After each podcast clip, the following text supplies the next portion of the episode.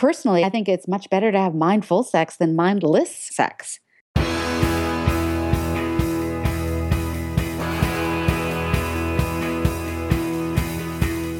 Welcome to the one you feed. Throughout time, great thinkers have recognized the importance of the thoughts we have.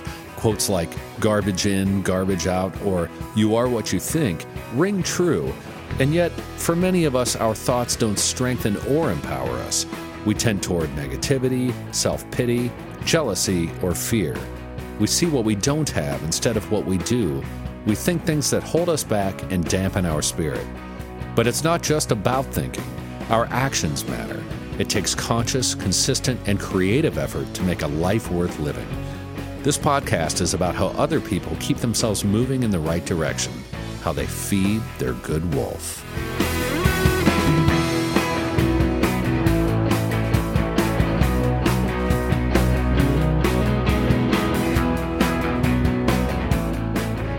Being active is more important than ever, and that's why I am excited to introduce On, perhaps the best kept secret in the running world. I love these shoes. I have been buying them for four years, and I don't buy anything else. They were founded in 2010 in Zurich, Switzerland, and it's the fastest growing running brand globally. Their philosophy is that you should run how you were born to run. Instead of correcting your movement, on shoes react to your individual running motion. As I said, I love these shoes. I use them for trail running, for all uh, running on the streets, and just day to day wear. They are amazing. And On is offering our listeners an exclusive offer. Try the shoes or gear for up to 30 days commitment free.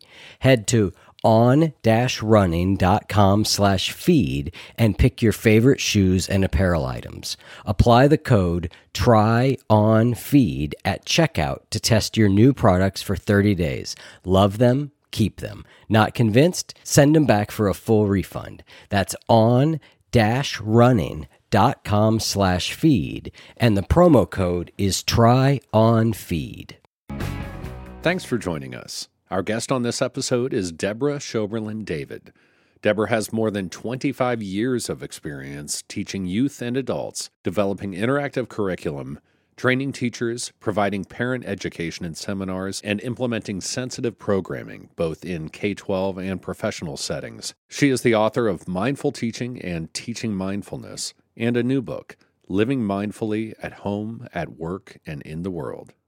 I also wanted to mention that we often get asked about various aspects of behavior change, and so we thought we would get some specifics about where your interests lie. We'd like to know what you want to know more about, what your key questions are, and where your interests lie, so that we can best meet your needs, address your questions, and deliver the content you want while moving forward. We've created a quick three question survey, and it would mean a lot to us if you would take a minute to complete it. In return, we'll send you the top five behavior change mistakes that people make when working to stop a bad habit or to start a good one. If New Year's resolutions are your thing, or if you just want to start the year off strong, knowing in advance what could trip you up will go a long way to set yourself up for success.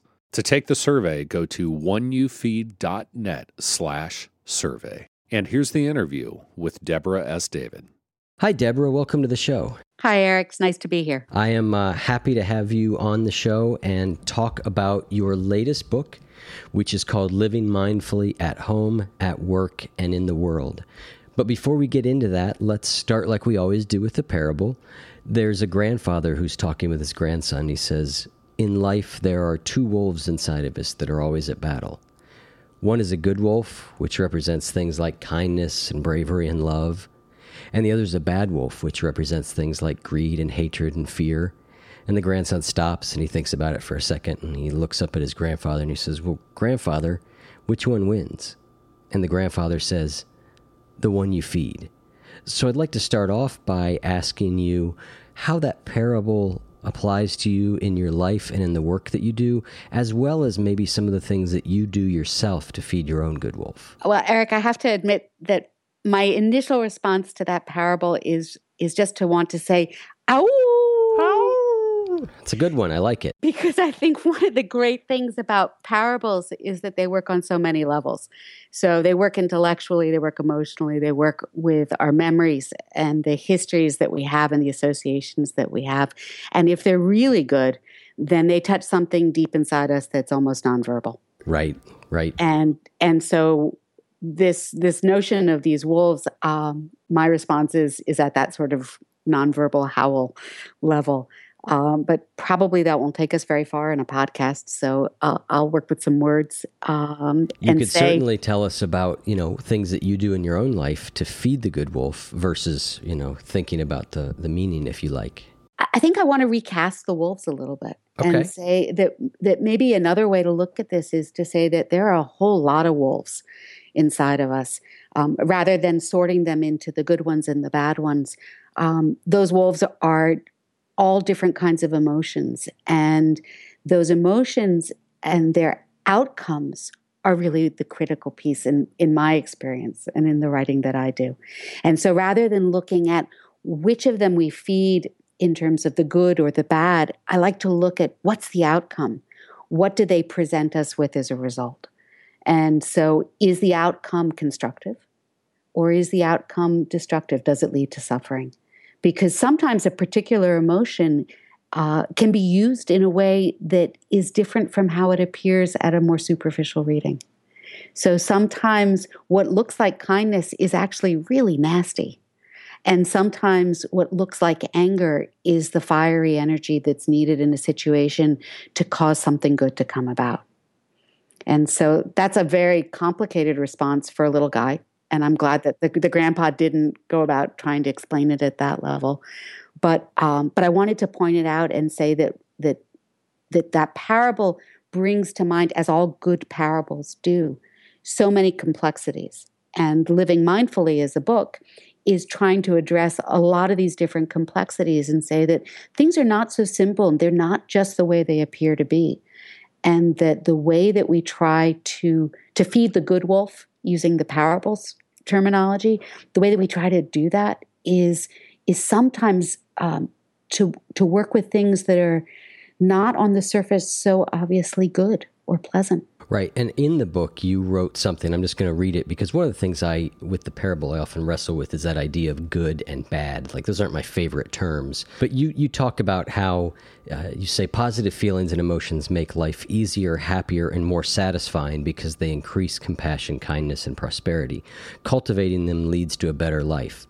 Uh, in contrast, destructive emotions increase suffering by strengthening anger, greed, fear, jealousy. It's not that these kind of emotions are bad, rather, they lead to behaviors that cause problems and pain for everyone involved. And I really love how that sort of sums up why we're looking for, you know, why is it we want to feed the good versus the bad wolf? It's really kind of like you said, it's the it's the outcomes. It's kind of what happens when we engage in these particular type of emotions. Not that they're better or worse. It's that they lead to outcomes, some of which we and the people around us value, and others ourselves and the people around us tend to not not prefer. Yeah, and I think also that there's increasingly this association, which I think is on some level maybe unfortunate, between mindfulness or other contemplative practices and happiness and relaxation in a very Western sense of the word. And there are things in life that that are not happy. Um, when you lose someone you love, it's not happy. And yet these tools of mental training are things that allow us to work with those kinds of raw painful experiences in ways that are constructive Yeah, uh, to to quote you again, there's a part in the book where I uh, wrote down a line where it says, "Perhaps happiness is overvalued or overemphasized in today's culture, whereas a state of peacefulness or normalcy might actually be a more realistic goal." it depends what we mean by happiness Right. and and Right. so many people would say uh, matthieu ricard talks about happiness and and really challenges us not to go for the gee everything's ecstatic version because he says that's not sustainable and it's not what it means um, but in our western culture happiness looks a lot like um, you know the kid in the candy store Right, and I really like that a, st- a state of peacefulness or normalcy. Um, I like that idea of sometimes that is more than enough.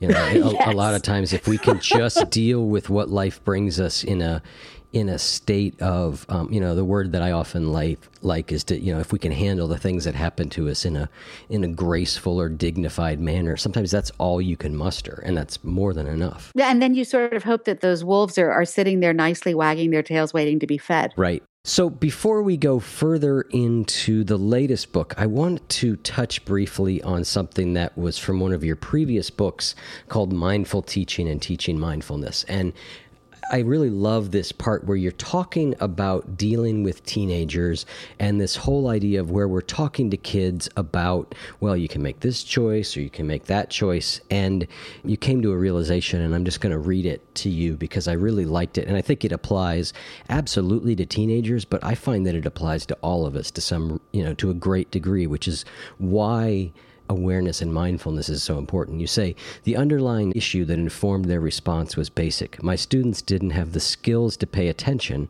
and develop an awareness of what was happening in the moment with their bodies, emotions, and thoughts. In other words, by the time they understood what they were doing, experiencing, and or enduring, it was too late. As a result, they had far fewer options than they would have had.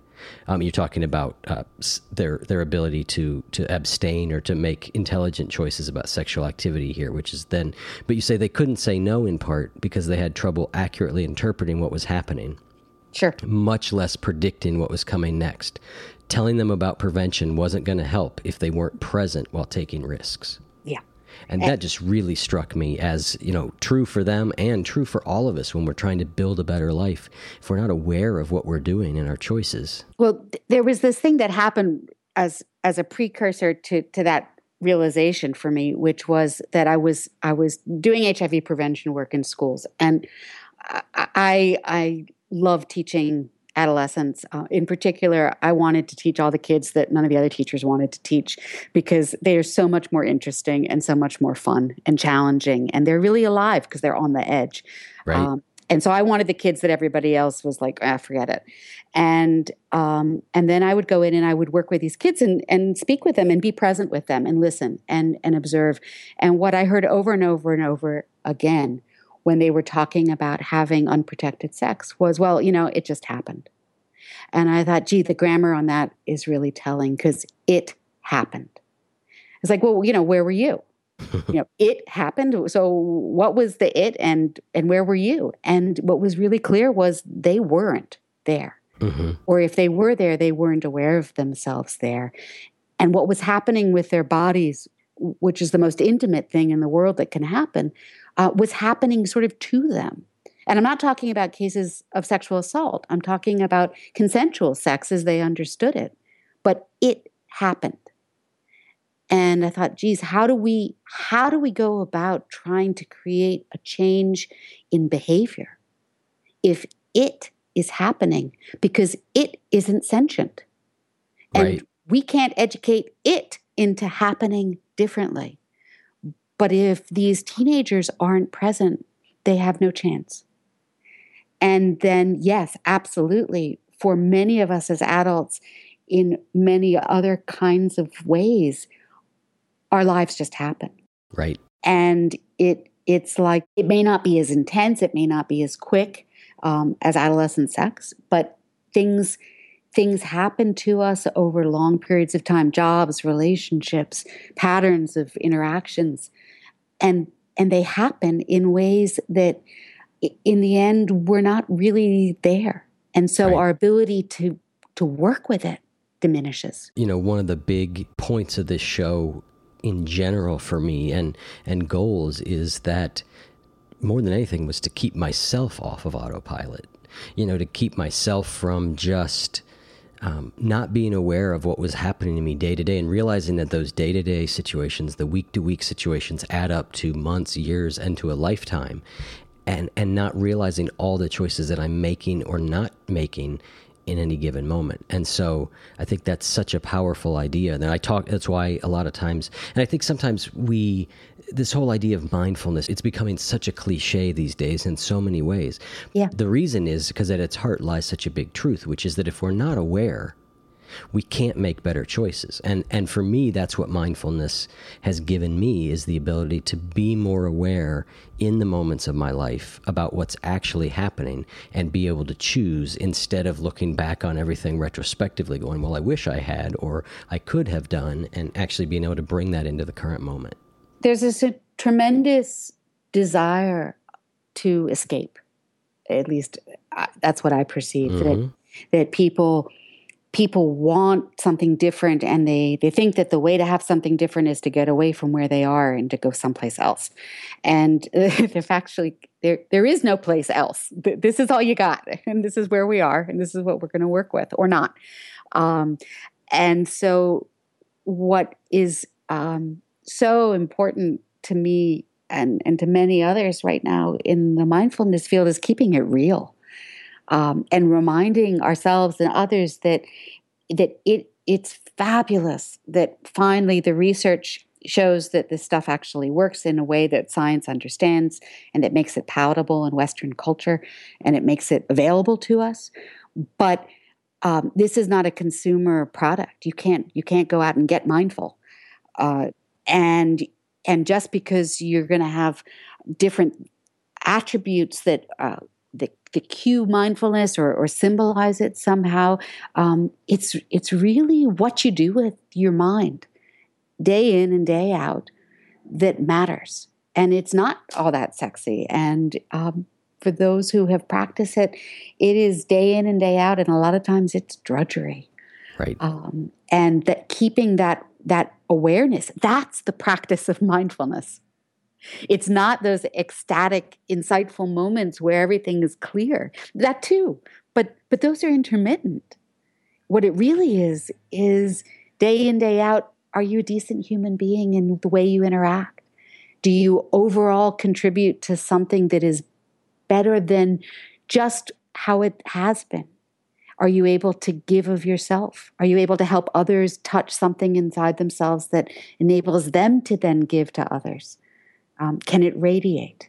And so that's why this idea of living mindfully, it, yes, it begins with each of us individually. It, it has to, by definition.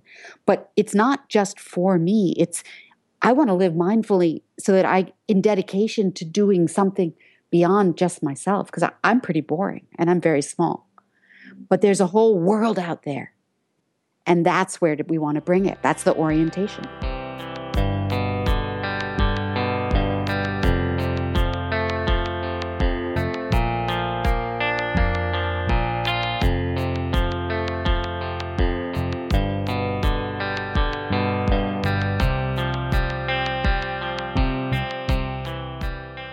The world is changing faster and faster today, and there's so much uncertainty. And one of the skills that we need to deal with it is to be able to learn things quickly. And the best way I've found to do that is Blinkist. Blinkist is a unique and powerful app that works on your phone, your tablet, or your web browser. And basically, what they do is give you the best key takeaways, the need to know information from over 3,000 nonfiction bestsellers. They can condense them down into blinks, which you can read or listen to in just 15 minutes. I've found it really helpful for me over the last few weeks to really get up to speed a lot more on racial issues in this country. They've got a ton of great books out there that you can look at, like The New Jim Crow by Michelle Alexander, How to Be an Anti Racist by Ibram X. Kendi, White Fragility by Robin DiAngelo, and so many more. And now they've got a special offer just for our audience. Go to Blinkist.com slash wolf to start your free seven-day trial and get 25% off a Blinkist premium membership and up to 65% off audiobooks that are yours to keep forever. That's Blinkist, spelled B-L-I-N-K-I-S-T. Blinkist.com slash wolf to get 25% off a premium membership and a seven-day free trial. Blinkist.com slash wolf. The people who drive industries, entertainment, and culture shape our world every day in bold and dramatic ways. But did you ever wonder how they got there? Behind the Talent features in depth conversations with people who identify and develop talent, the people who find the people that shape our world. Guests include big league sports scouts, rock star talent agents, and CIA officers. Uncovering the skills and challenges that unite them all is the job of host David Mead. He's an expert speaker and educator, and he brings his own curiosity and insights to each interview to expand our understanding of what it means to be a recruiter in today's world of work. Brought to you by Indeed.com, Behind the Talent is a must listen for anyone interested in the secrets behind identifying talent and unlocking potential in individuals and organizations. Subscribe to Behind the Talent now, wherever you get your podcasts. And here's the rest of the interview with Deborah David. In the book, you talk a little bit about that, believing that um, enhancing your own experience is the ultimate measure of mindfulness is a fundamental and grave misunderstanding. So I like how you spin it that, yes, we are is something we have to do, but its value is not just to us. Whereas if you frame mindfulness or meditation up as this idea of I go get away from it all, it's like going to the spa, right? Then it does become very much an about me thing. Whereas if you frame it as it helps me to conduct myself in the world better and to be a better father, uh, friend, yes. uh, whatever you are, whatever those roles you play in life. I think that's yes. really important. And then the other thing that I really like about what I've read of your work is you. Oh, I'm so glad you like my work so much. yes. Well, you say that the other thing you. you. say is that it's not. You know, I I'm, I think this is probably a direct quote. If not, yeah. it's close. Which is it's not a panacea, right? This is not a. Uh-uh. You know, mindfulness does not does not directly lead to you know this everything being perfect. It's simply a way of being able to be more present and more useful in our lives. And you you say at one point you can't change the external realities if you can't change, which we all find there's things we can't change. The only available option is to work with your inner experience, and that's really what we're talking about. Yeah, I, I I'm thinking back now on um, a conversation I had. It was probably a dozen years ago when I was involved with um, the very early beginnings of the mindfulness and education field. Um, and I was sitting having a, a conference with uh, a little meeting with a, a, bunch of other people, and, and at some point somebody uh, spoke up and said, "You know, I I meditate every day, and I've meditated every day for 30 years, and it's changed my life." And I looked at the person and thought, "You got to be joking," because to be able to make that statement in that way and to wear it as a badge to me was so harsh because everything that I was learning from my teachers and coming to understand was that the more present we are, the less likely we would be to make a statement like that. And yet the person was completely fine with it. So I thought, well, okay, maybe this person is, you know, a higher form of life, and I, I, I, there's something there, and it's my cynicism that's getting me in trouble. But then, mm, you know, I'm a rational being, and and my education in the West taught me to be critical, and I'm thinking something's not right here. That that we can't use mindfulness as a form of justification for who we are and how we are, and we can't use it as a form of oppression to make people better like, let's fix the kids, let's make them more mindful. Or, you know, honey, if only you were more mindful. It's like, ouch, gosh, you know, don't use it as a weapon. What if we stop talking about it so much? And what if we focus on what does it look like when we actually bring mindfulness into what we do? How does it change the tone, the quality, the pitch of our howl, going back to that wolf, as opposed to, um, you know, the the kind of outward symbols of uh, what we think is is socially desirable.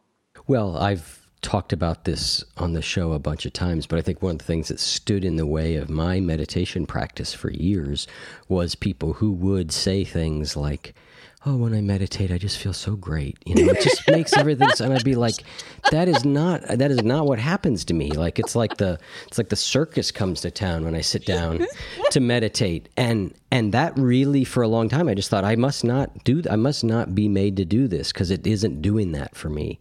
And um, you know, finally when I when I got the idea when I when I really and it's not that it wasn't not that this idea wasn't in a lot of the books I was reading or people I was talking to. I just wasn't hearing it. But when I got the idea, like, it's not about the experience. The experience isn't, this is not like smoking pot, right? Which, you know, was what I wanted meditation to be. I wanted yeah. it to be like taking a drug, like, oh, I feel great, you know? And uh, it's not. And so, um, and so I just, but once I sort of accepted that, like that's not what's going to happen here, um, and got down to like you said, the business of actually doing it consistently and working at it, then yes, I do see benefits from it, but the benefits are not um, maybe as spectacular as they're often painted to be. There's this extraordinary, wide eyed wonder when, when people realize that they're actually they get it. They're actually doing the practice. And they didn't think they were. So when when i've been teaching mindfulness techniques and and i want to be really really clear i am not a mindfulness teacher. Uh, i'm a teacher and some of the things i teach about include mindfulness techniques but i'm not a mindfulness teacher. Um, in any case you teach these techniques and people come back and they say you know i i I didn't do it at all. I didn't I didn't do anything. I didn't do anything, but every day I thought about how I wasn't doing it and and then I thought what I wasn't doing and and then I just didn't do it. And and then and I look at them and say, "You did it." And they say, "What do you mean?" I say, "You did it." You, you so you didn't put your attention on your breath. Doesn't matter. But you were practicing the process. You were remembering, you were focusing on something, you were observing what was happening, you were refocusing on it. You did it. And you can begin from there. And then they they have this sense, this lift of, wow, okay, this is accessible for me too. And it doesn't have to come in that cookie cutter uh, kind of pattern because the point of for example mindful breathing is not for all of us to become just extraordinarily great breathers. You know we're alive we're breathing fine. It's working. We can breathe better maybe sure but it's not about that. It's that breath is a convenient support and that's why we use it for lots of reasons. But it's not about the breath. It's about the practice one of the things that I like in the book is that you start uh, very simply with you a that there's a lot of different approaches to meditation, which turned out to be very important to me. It seems like everything that I read for like a ten year period was all about follow your breath. That was like the only option. I went, well, okay, I tried it, and that doesn't turn out to be the best way for me. But I want to start with uh, you have other things in the book besides that, but I want to start with the idea of you talk about uh, basically just a very simple mindful breath. And you say one of the things in the book is that you say this is you can think of this as not not as adding on to your tasks, but rather as adding in to already established routines. Can you explain that? Sure. So many of the things that we think of as kind of quote unquote good for us are things that we have to carve out extra time for. So, um, we have to make time to go hear a presentation or a teaching. We have to go to a yoga class or, or set aside the time to be able to, to do the, um, the asanas or whatever it is we, we, we have to put aside time in an already busy schedule. And there are pros and cons to that. And the pros are obviously that it, it, it's carving out special time and it's precious. Um, and the cons are that it's very difficult for most of us um, to find the time to do it. And so rather than having to add on, which is uh, squeezing out time to, to add on to your daily schedule, what I was proposing, what I what I propose in general is find a way to to integrate what you're striving for within what you already do. So there's a lot of space during the day that we tend to leave um, open or we don't notice, or we fill it with things that distract us. Uh, and so you can be waiting for your coffee in the morning if you're a coffee person. You can be standing there watching it drip, waiting for it. And there might be 30 seconds or two minutes when that's happening. And you can do a practice then. Or you can do practice when you're taking a shower. You can do it when you're in the elevator. You can do it on the metro. And it gets increasingly difficult to do it the more variables there are in distractions. But if you start with very simple times, quiet times, then you can develop the the habit of doing it. So uh, a lot of times people will say, "Well, I can't I can't do do this at work." I say, "Well, you know, do you go get a cup of water?" Well, sure. Well, take 30 seconds when you're at the water cooler filling up your water bottle. Do it then. Or if you go into the bathroom, nobody's standing outside with a clock watch um, a stopwatch, excuse me, and and timing how hopefully timing how long you're in there. So take the 30 seconds when you're there. So find these opportunities that are invisible, that are hidden, and integrate the practice in your day so that there's a, a lot of repetition of what can be very brief practices because it's so helpful to learn how to punctuate the day with these pauses or these very brief mindfulness practices. Whatever you're placing your attention on, that you're consciously switching from whatever else was going on, you're placing your attention on something else, you're observing the quality of your attention, and you're refocusing as you need to. That is the core practice of mindfulness. And it can be done in a myriad ways. In all sorts of places. Use some of those you just talked about, standing in line waiting for your coffee, or what is the essential practice that somebody can do in that situation? Sure. So the, the basic practice as I presented in, in Living Mindfully is focus, observe, refocus. And the idea there is that you have the presence of mind or the, or the larger mind, macro level mindfulness to switch your attention off of the task that you're doing or the thoughts that you're having onto something else. And that something else could be taking a breath, or it could be gently touching your thumb to one of your fingertips, or it could be touching the tip of your tongue to the roof of your mouth, uh, or it could be the sound that you're listening to of wind, or it could be the flavor of the coffee in your mouth. But the idea is to purposefully switch that, that laser like attention off of whatever else it was on onto something of your own choosing.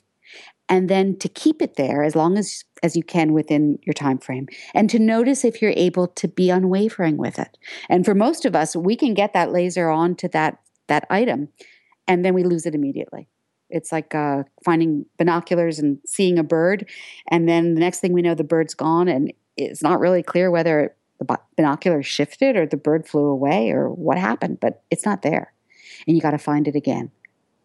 And that entrains that basic process. And then as you get better and better at it, you can place your attention on things that are much more subtle, like emotions. You can place your attention on patience, on the experience of patience.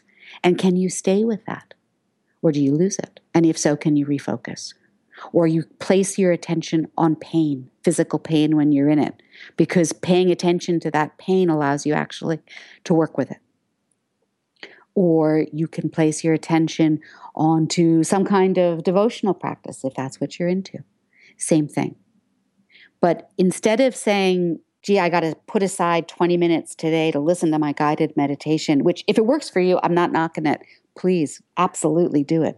But for those of you who say, I, I don't have 20 minutes, or I can't sit still for that, or, you know, no way, that's not the barrier because you can use these techniques in the middle of what you're normally doing. And all it takes is a couple of seconds. And then naturally, organically, it expands, both in terms of frequency and often for people in terms of duration.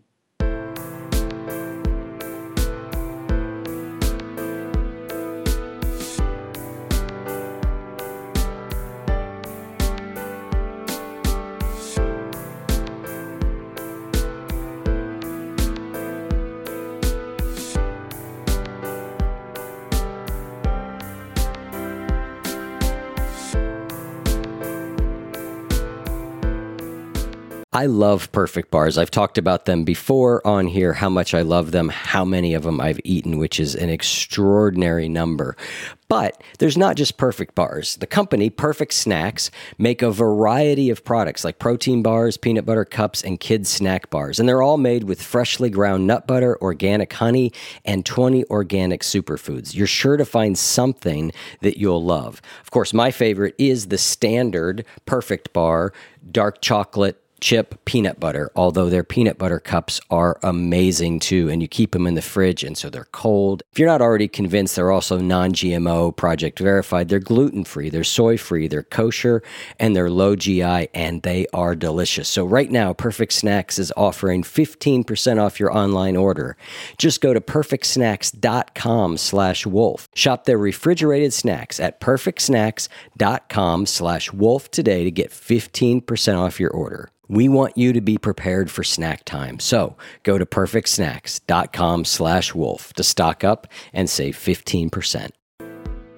I'd like to switch from here towards you starting to talk about some of the ways that, that we can do this. And you, you talk a lot about the series of steps that happen in our brain or in our mind, call it what you will, that lead us to a series of consequences that we might not like. Um, starting kind of with, uh, you know, an event occurs, and then the next thing a lot of us know is here's the consequence. Like I, I yelled at somebody. Can you walk us through that sequence of things that happens and how we can work to intervene in that? Sure. Uh, that, that's like asking the whole world. so, and you've got 35 seconds. Go. 35 seconds. Do it right. Okay. So um, basically, what you're describing is what we call stress. And there's a, trigger. There's something that happens that we recognize as being threatening to us in some way. And the response to that immediately is protective is how do I get away from it or how do I fight it off? And we are going so fast, and it's such a survival instinct that um, the part of our brain that is involved with rational thought is a couple seconds behind. And what often happens is that we lash out or we take a first step that commits us to a path that ultimately doesn't work out very well for us. And we do it before we can kind of put the brakes on because that part of the brain's a little slower. And so this will save our lives uh, in very particular kinds of circumstances. And we certainly do not want to forget about it. Um, if you hear the whooshing sound of a car coming when you're not paying attention, you want to jump backwards out of the way for sure. That's going to save your life.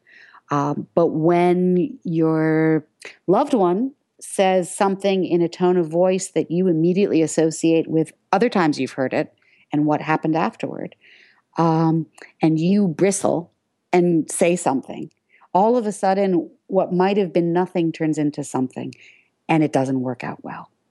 And then we get ourselves into all kinds of trouble and all kinds of suffering. And we feel terrible and we do things we regret.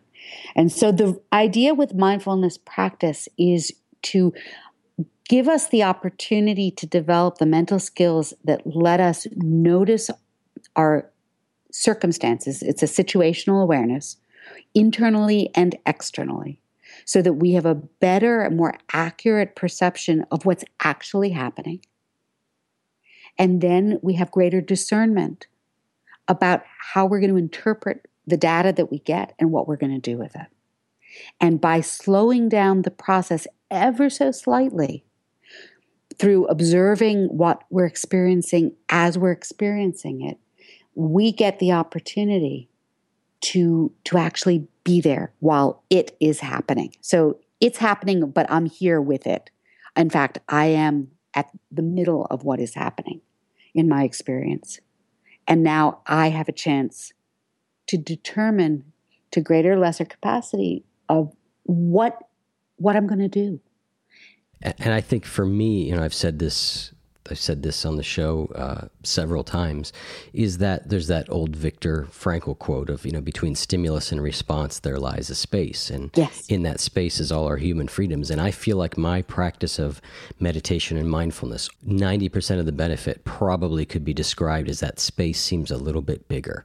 Then it's you're like doing it right. That I have a little bit more ability to intervene at that point. And one of the things that you just said there, you said both our internal and our external reality. And one of the things in the book that you're talking about, and it reminded me a lot of in recovery programs, there's a phrase called HALT. Don't let yourself get too hungry, angry, lonely, or tired. Like yep. if you do that, you're at great risk for relapse. Yep. And I love in the book, you're talking about one of the things, in addition to being aware of the external circumstances, like what's happening and all that, is recognizing like where you are are in that moment. Am I, you know, if I'm going into this situation and I'm really hungry, I'm more at risk for acting a certain way. Or so knowing, you know, keeping that internal reality, knowing where we are along with the external circumstances allows us to uh, handle those situations better.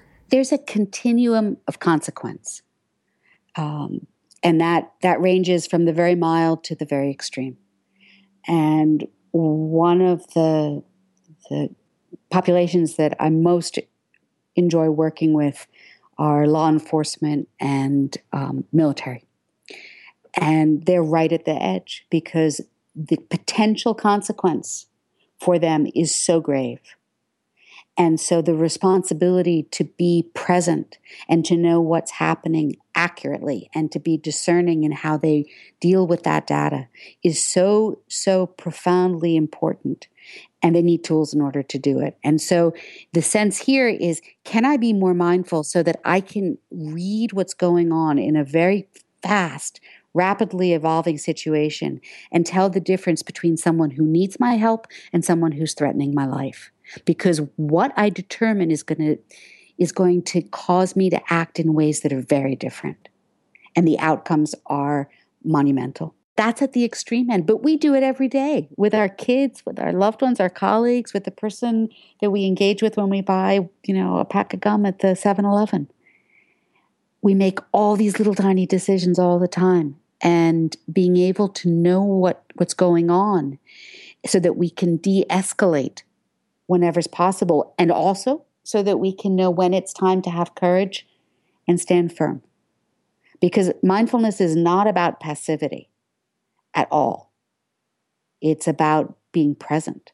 And sometimes what we need to do when we're present is take action probably my favorite line in the book is you've got a bunch of different chapters. You've got chapters on mindfulness of feeling, mindfulness of thought. You've got one for mindfulness in relationships, and you have one uh, for mindfulness in sex. And the, the line is that sex and attention both improve with practice. but bringing mindfulness to sex offers a highly attractive type of training compared to counting your breaths, which I thought was great. Um, yeah. Um, well, I mean, look, okay. So, you know, having a conversation like this, we're ranging all over the place. And we were talking just a couple minutes ago about adding in and and and take having these applications for informal practice and then you mentioned that that you have a regular practice where you you practice for getting out there basically. And um, and I, I just want to come back to that on my way to responding to what you've just mentioned which is to say that that when people are first starting with this practice it's a dance. It's a dance between realizing that that you have the confidence and the capacity to do it and then gritting your teeth and getting down to the business of doing it and and the two have to progress together so it it's not enough just to do it on the fly but equally it's not enough just to do it when you're sitting in your room when it's quiet and no one else is around so the comment about practicing with your breath and practicing during sex you got to start with the breath or something like the breath right because right. because sex is way too intense and complicated um, at at all levels to be able to start there. But it is a place we can practice.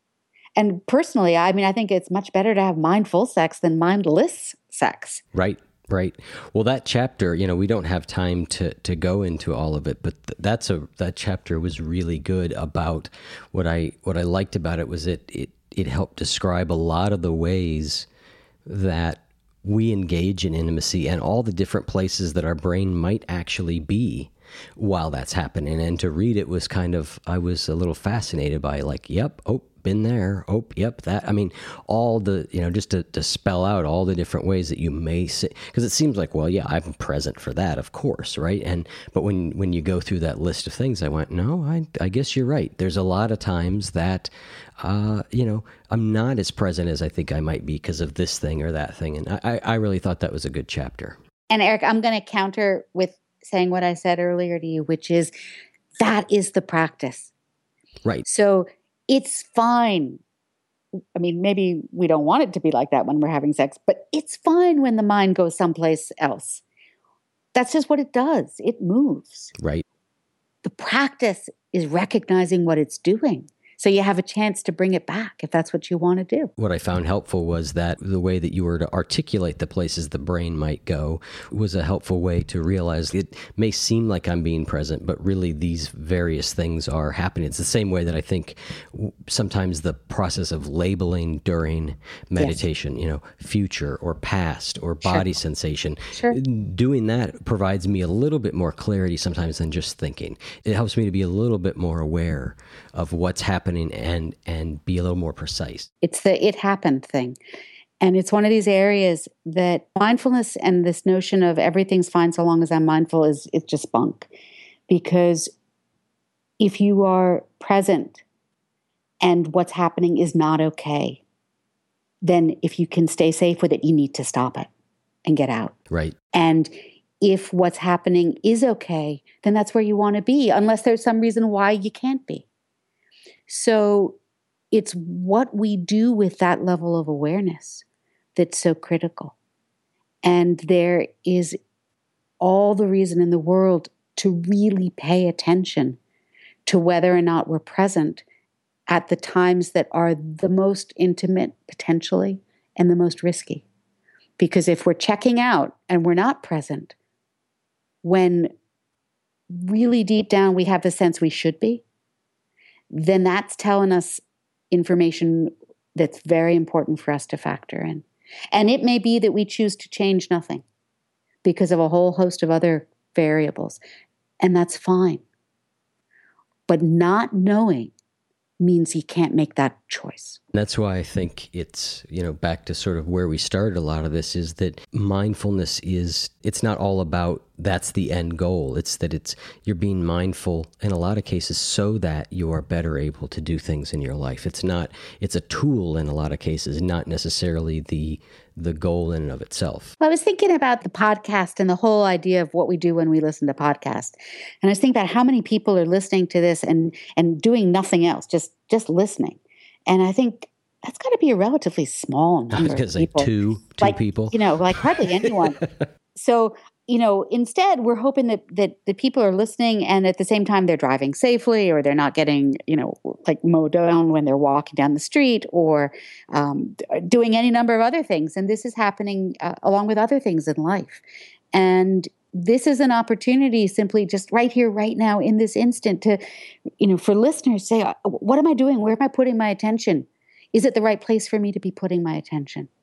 What's the quality of my attention like? Am I doing what I want to be doing right now? Is it working for me? And if so, great. And if I'm so excited about what I'm listening to that I'm not paying attention with my driving, guess what? Turn it off. I would suggest pull over. Keep listening to the show, but pull. I was going to say turn it on later.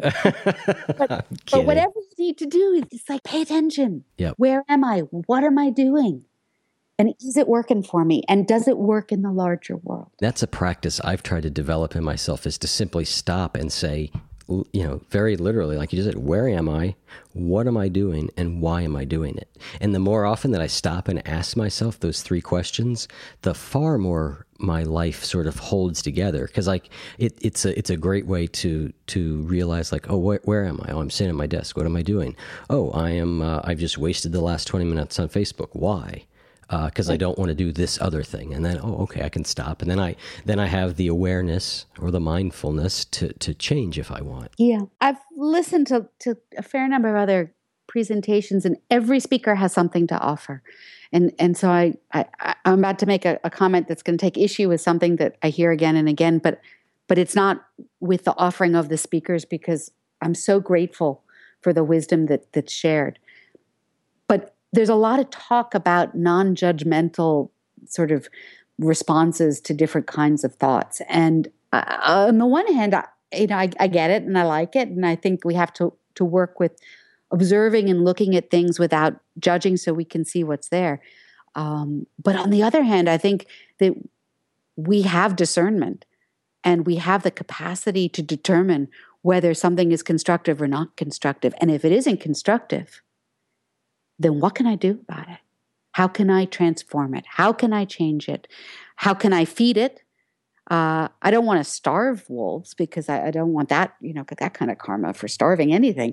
But but maybe exercising like which wolf can i exercise more can i exercise the wolves that that lead to more constructive outcomes and get them really strong and can i can i let the other wolves sort of get a little bit weaker because um, maybe i need them in my life or maybe they're there maybe some point they'll just sort of fade away but but not because i've actively tried to push them away uh, and not because I've invited them in either. Right, right. And so I guess in the long run, a lot of it comes down to for those of us who who who write about these topics or who who interview, who talk, who present, um, who think about them uh, again and again and again, who, who engage in inquiry like you do.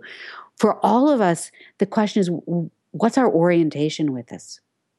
And, and, what's the broader fabric? And and that's where the great teachers come in. Right. Well this has been a great conversation. This is about the point in the conversation that if chris were here helping me record he would have given me the wrap it up signal a couple times by now because we're we're going kind of long here. So um, but i've had a great time and i could probably do it for another hour. But um, thanks so much deborah for taking the time to come on the show. We will have links to your work in the show notes, and I encourage listeners to go check it out. Eric, thank you so much. It's been a great pleasure. Thank you. Take care. Bye bye. All right. Bye.